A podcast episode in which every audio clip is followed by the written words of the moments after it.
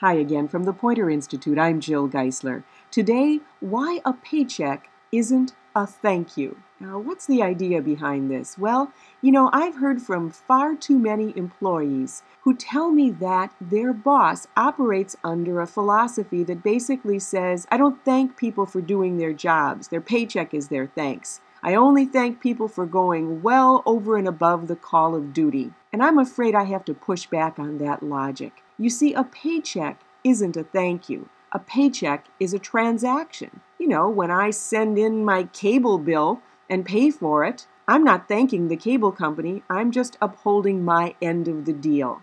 And you want to be more than a person who just upholds the deal. You want to be a person who makes the interactions with staff better in order to raise their performance. So you thank them. You thank them for doing good things.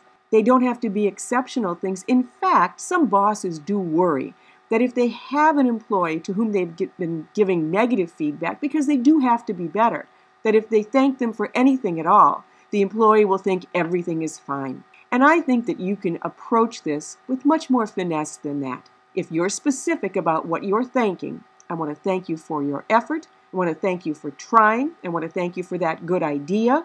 That's a whole lot different than saying you rock and you're the best employee and everything is perfect. You just need to choose your words carefully. And speaking of choosing your words, should you deliver those words of thanks in public or in private? Well, let's recap the reasons why you would want to thank someone. Number one, it's to make that person feel valued. It's also, number two, to identify an effort, a behavior that you'd like more of or less of. It's also to let others in, maybe on that message, so that they'll try it too. Well, when you hear that, you might think that that automatically means do it in public.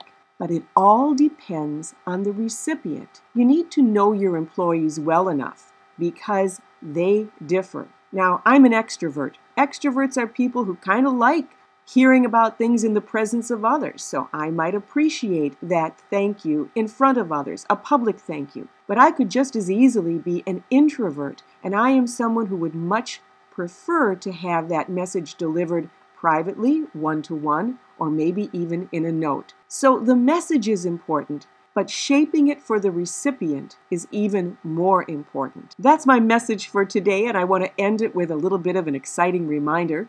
I've been informed that the publication date for my book, Work Happy What Great Bosses Know, will be June 5th of 2012. But it's already being listed for pre-orders on Amazon.com and BarnesandNoble.com and other places. Pretty exciting because this workshop in a book is designed for people just like you who've been tuning into the podcast for tips and ideas and really want to grow your skills as a great boss. There'll be so much more in book form, but I'll let you decide that for yourself when you get a chance to see it. And in the meantime, I just want to thank you for tuning in. I'm Jill Geisler of the Poynter Institute.